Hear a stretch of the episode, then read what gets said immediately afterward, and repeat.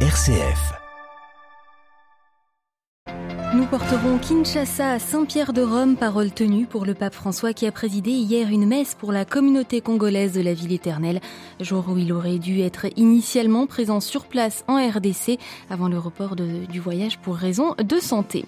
Levé partiel des sanctions contre le Mali, ainsi en a décidé hier la communauté économique des États d'Afrique de l'Ouest et qui ciblait Bamako depuis le coup d'État de la junte militaire.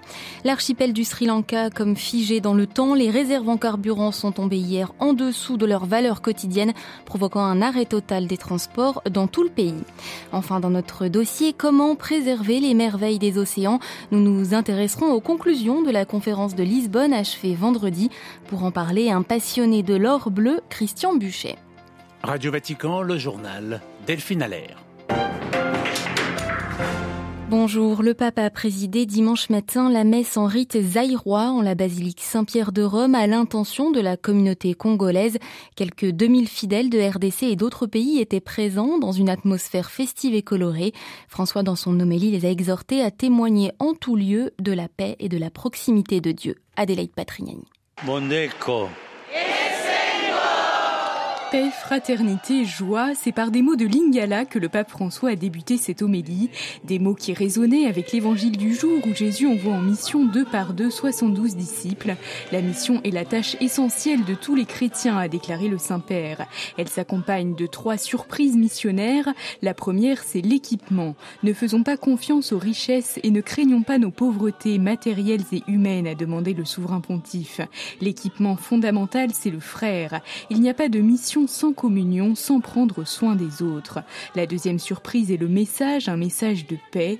Voilà le signe distinctif, le chrétien est porteur de paix parce que le Christ est la paix, a insisté François, demandant de prier pour la paix et la réconciliation en République démocratique du Congo, tellement blessée et exploitée. Et en témoignant de la proximité de Dieu, le monde ne sera plus un champ de bataille, mais un jardin de paix. Troisième surprise, le style, rejeter tout instinct de suprématie et d'oppression, de cupidité et de possession. Le pape a pointé du doigt ces fléaux qui causent tant de mal à la RDC. Au contraire, a-t-il conclu, le disciple de Jésus rejette la violence, il ne fait de mal à personne et aime tout le monde.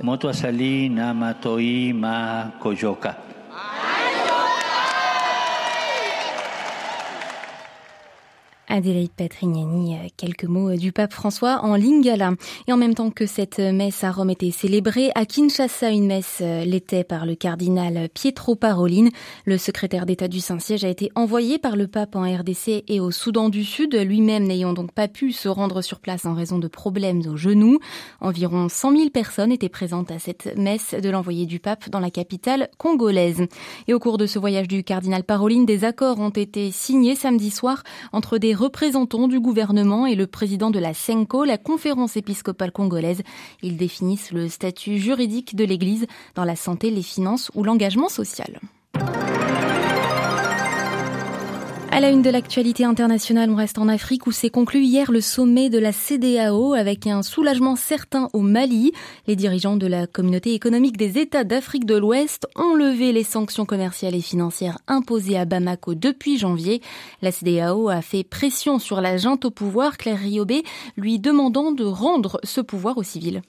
Oui, la CDAO sanctionnait le projet affiché des militaires se maintenir encore plusieurs années à la tête du Mali alors qu'ils s'étaient engagés à organiser des élections en février dernier. Gel des avoirs dans les banques centrales des États de l'organisation, fermeture des frontières terrestres et aériennes des autres États membres. Ces sévères mesures de rétorsion sont donc levées depuis hier, mais la CDAO maintient ses sanctions individuelles contre les dirigeants maliens, a-t-elle annoncé, ainsi que la suspension du pays de l'organisation régionale jusqu'au retour de l'ordre constitutionnel. Cette annonce Delphine fait fait écho à des signaux plutôt positifs envoyés ces derniers jours par les autorités maliennes. Mercredi, durant le sommet, elles ont présenté un calendrier électoral prévoyant un référendum constitutionnel en 2023, la tenue d'élections législatives entre octobre et novembre 2023 et l'organisation de l'élection présidentielle en février 2024. Cependant, et c'était un possible point de blocage dans les négociations, les militaires de la junte ne pourront pas être candidats à l'élection présidentielle, a précisé hier une source au sein de la CDAO. Enfin, autre mesure forte prise au cours du sommet, un accord de deux ans de transition démocratique au Burkina Faso avant un retour des civils au pouvoir. Son président avait été renversé par un coup d'État militaire le 24 janvier dernier et la CDAO demandait depuis sa libération. Merci Claire Riobé. Junte militaire cristallise les colères aussi au Soudan, où l'on entame dans les rues de Khartoum le cinquième jour consécutif de mobilisation. Quelques centaines de Soudanais réclament le départ du général Bourhan au pouvoir. Le mouvement s'était essoufflé depuis des mois, il est reparti depuis jeudi. C'est une timide ouverture dans un pays économiquement fermé depuis des années. La Somalie accorde pour la première fois des licences à deux banques étrangères, annonce faite hier soir par les autorités. Une banque égyptienne et une turque deviennent ainsi les premières banques étrangères à pouvoir exercer dans ce pays, l'un des plus pauvres du monde. Au Sri Lanka, la crise s'aggrave de jour en jour et l'économie est en train de s'effondrer avec les pénuries de carburant. Hier, le ministre de l'Énergie a indiqué que l'île avait moins d'une journée de consommation d'essence en réserve, alors que les prochaines livraisons n'auront pas lieu avant le 22 juillet. Les précisions en Asie du Sud d'Emmanuel Derville. Le Sri Lanka est entré dans une spirale infernale avec la crise des réserves de change qui dure maintenant depuis près de six mois. Le pays n'a plus de devises pour payer ses importations de carburant. Du coup, après des semaines de pénurie, le pire est sur le point d'arriver. Les réserves d'essence sont presque à sec. L'île est paralysée. Si des bus privés fonctionnent encore, le service a été réduit. Les automobilistes ne peuvent plus faire le plein. Faute d'énergie, l'économie est presque à l'arrêt. Plusieurs ministres sri-lankais devaient se rendre au Qatar et en Russie la semaine dernière pour tenter d'obtenir des lignes de crédit afin d'acheter du pétrole et du gaz, mais les discussions n'ont débouché sur rien de concret pour l'instant. Le ministre de l'Énergie a promis que des livraisons d'essence arriveraient dans trois semaines, mais il n'a donné aucun détail sur l'origine et la quantité de carburant attendue. Difficile de dire si la cargaison arrivera. New Delhi, Emmanuel Derville pour Radio Vatican. En Australie, près de 30 000 personnes évacuées en raison des inondations. Au troisième jour de pluie torrentielle à Sydney ou dans l'état de Nouvelle-Galles du Sud, les rivières en crue submergent des pans entiers de terrain. La côte est de l'Australie subit des inondations répétées maintenant depuis 18 mois. L'Australie, ancienne puissance coloniale de Papouasie-Nouvelle-Guinée, où l'on vote ce lundi pour des élections législatives. Un scrutin sous haute protection dans cette île du Pacifique est marqué de longue date par la corruption et les homicides liés au vote. En 2017, par exemple, l'Université nationale d'Australie euh, répertoriait plus de 200 morts liés aux élections et de graves irrégularités à grande échelle. Au Proche-Orient, le blocus israélien continue d'être dénoncé par les organisations des droits de l'homme qui exigent des actes de la communauté internationale euh, pour forcer Israël à le lever. Son renforcement euh, drastique depuis 15 ans a des conséquences pour les 2 millions de Gazaouis qui y vivent au niveau matériel et psychologique. Selon l'organisation Save the Children, 4 enfants sur 5 souffrent aujourd'hui de troubles psychologiques. À Jérusalem, Valérie Ferrand. En 15 ans, la jeune génération de la bande de Gaza n'aurait connu qu'une vie de terreur et d'interdit en raison principalement du blocus israélien largement renforcé après la prise du pouvoir par le Hamas en 2007 et par les escalades militaires. 47% de la population est âgée de moins de 18 ans, dont 85% souffrent à des degrés divers de problèmes psychologiques. Selon le dernier rapport de l'organisation d'aide à l'enfance Save the Children, 4 enfants sur 5 sont dans un état constant de fébrilité et de peur ou développent, même très jeunes, des dépressions, soit une augmentation d'environ 30% depuis 2018. Le nombre de cas est en augmentation constante dans un territoire où 2 millions de personnes sont soumises à la politique israélienne d'enfermement. La majorité des Palestiniens de moins de 20 ans n'ont jamais pu sortir de la bande de Gaza. À cela s'ajoute la très forte dégradation des conditions de vie. Le taux de chômage est particulièrement fort chez les jeunes diplômés et un nombre croissant d'enfants doivent travailler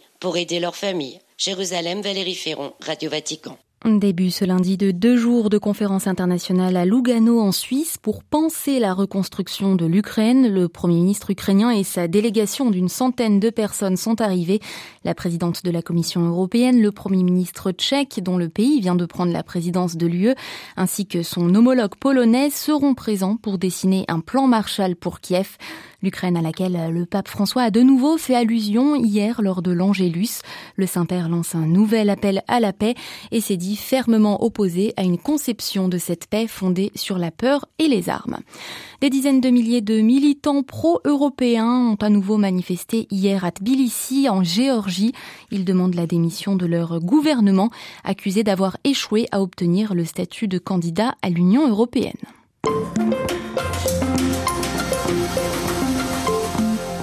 En ce premier lundi de juillet, nous vous emmenons ce matin à Lisbonne où s'est achevée vendredi la conférence des Nations Unies sur les océans. La seconde fois seulement que les océans sont au centre d'un événement d'une telle ampleur. Couvrant 71% de la surface de la Terre, les océans fournissent au moins 50% de notre oxygène quotidien. Un écosystème océanique menacé selon l'ONU en cause la pollution marine croissante, le réchauffement, l'acidification des eaux, mais aussi l'exploitation minière de terres rares situés dans les fonds marins. À Lisbonne, 25 chefs d'État ont adopté une déclaration non contraignante visant à faciliter la protection et la conservation des océans. Christian Buchet est directeur du Centre d'études de la mer de l'Institut catholique de Paris. Auteur de l'ouvrage Osons la mer aux éditions du Cherche Midi, il plaide pour une meilleure prise en considération de cet or bleu. Je me souviens, il y a encore une quinzaine d'années, on considérait qu'on connaissait 15 à 20 de la faune et de la flore sous-marine. C'est-à-dire que plus l'on avance, plus on se rend compte que c'est un univers incroyable qu'on méconnaît totalement. Alors, c'est par rapport à ce qui se passe à Lisbonne, c'est très bien l'ONU prenne des initiatives en ce moment, parce que détruire un univers qu'on ne connaît pas, un univers dont nous sommes issus, c'est un scandale écologique. Bon, ça, tout le monde est d'accord à peu près aujourd'hui, sauf quelques énergumènes, mais c'est un non-sens économique. La mer contient tout ce dont nous avons besoin et au-delà même de ce qu'on peut imaginer. Quand je dis ça, c'est pas pour aller exploiter, c'est pas pour aller piller, pour aller servir. Je pense que la mer nous ouvre à un autre comportement, à une autre vision du monde, de notre avenir et peut-être de notre rapport avec la nature. Est-ce que selon vous, la communauté internationale a vraiment pris la mesure des dangers qui pèsent sur l'océan aujourd'hui? Oui, oui, dans les déclarations, non dans la réalité. C'est nouveau le rapport à la mer. Ah bon, il y a eu à Paris il y a quelques années la COP 21 qui a été un tournant, enfin, qui n'était pas un tournant très fort, hein, parce que les océans ont été complètement zappés. Aujourd'hui, on fait du rattrapage. Il y a eu le One Ocean Summit, effectivement, en France il y a quelques mois. Il y a maintenant ce sommet de Lisbonne. Donc, très bien. Il y a cette prise de conscience, il y a des enjeux, il y a des objectifs. Très bien. Mais un, il faut les tenir. Deux, il faut être réaliste par rapport à ces objectifs. Il est vraiment important de souligner que la menace majeure qui pèse sur les activités humaines, c'est l'acidification des océans. Les océans nous rendent un service formidable. Ils fabriquent 50% de l'oxygène que nous respirons, mais surtout, ils absorbent quelques 30% de nos émissions de CO2. Sauf que depuis le temps que les océans nous rendent ce service, ils s'acidifient, ce qui pose tout un tas de problèmes pour un certain nombre d'espèces. Il y a beaucoup à faire, c'est pas suffisant parce qu'on ne mesure pas encore que l'océan pourrait nous apporter. Une question qui a été très discutée durant cette conférence a été la lutte contre l'exploitation minière des fonds marins que vous avez partiellement évoqué. Quels risques sont en jeu euh, sur cette exploitation minière? Est-ce que vous pourriez en parler? C'est un problème qui est complexe. Pourquoi? Je pense surtout aux terres rares dont nous avons besoin pour les pales des éoliennes, pour un certain nombre d'éléments industriels, mais plus que ça, dans tous nos, nos appareils informatiques, électroniques, etc. La France a potentiellement, dans une zone précise, 18% des réserves mondiales de terres rares. Si on va les chercher, on a la technologie pour le faire. Alors, faut-il y aller ou pas? Je pense qu'il faut faire jouer le principe de précaution. Pourquoi est-ce qu'il y a plus de problèmes dans l'eau? Parce que, bien sûr, on, va bouger les fonds marins et l'eau de mer est 800 fois plus dense que l'air. Et donc, si vous voulez, vous aurez une retombée beaucoup plus longue et donc beaucoup plus disséminée de tout ce qui sera la terre, la boue, la vase, etc. Donc, c'est vrai qu'il faut y aller avec beaucoup de prudence. Il faut peut-être jouer sur un moratoire et voir comment si nous devions y aller compte tenu de la pression démographique, 3 milliards de terriens en plus, vous voyez, d'ici 2050, c'est trois fois la population mondiale de 1804. C'est dire qu'aujourd'hui, il faut réfléchir peut-être sur d'autres solutions ou des solutions qui soient pas aussi risquées que celles seulement que nous avons aujourd'hui. Qu'est-ce que vous retenez de cette conférence de Lisbonne? Entre ce qui est dit et ce qui va se faire, j'attends de voir la réalité et le temps que cela va mettre à se réaliser. Disons que cette grand-messe a son utilité parce qu'elle montre aux yeux tous à quel point on est en train de prendre conscience que la mer, c'est pas une source d'ennui à travers les marées noires ou je ne sais euh, quel problème. On peut être optimiste, on peut être confiant parce que la mer contient tout ce dont nous avons besoin, mais elle nous invite à un autre rapport avec la nature parce qu'autrement on ne passera pas. Il ne s'agit pas de faire en mer ce que nous avons fait à terre, on n'aura pas d'océan de rechange. Interrogé par Claire Riobé, Christian Buchet, directeur du Centre d'études maritimes de la Cato à Paris, était ce matin l'invité de Radio Vatican.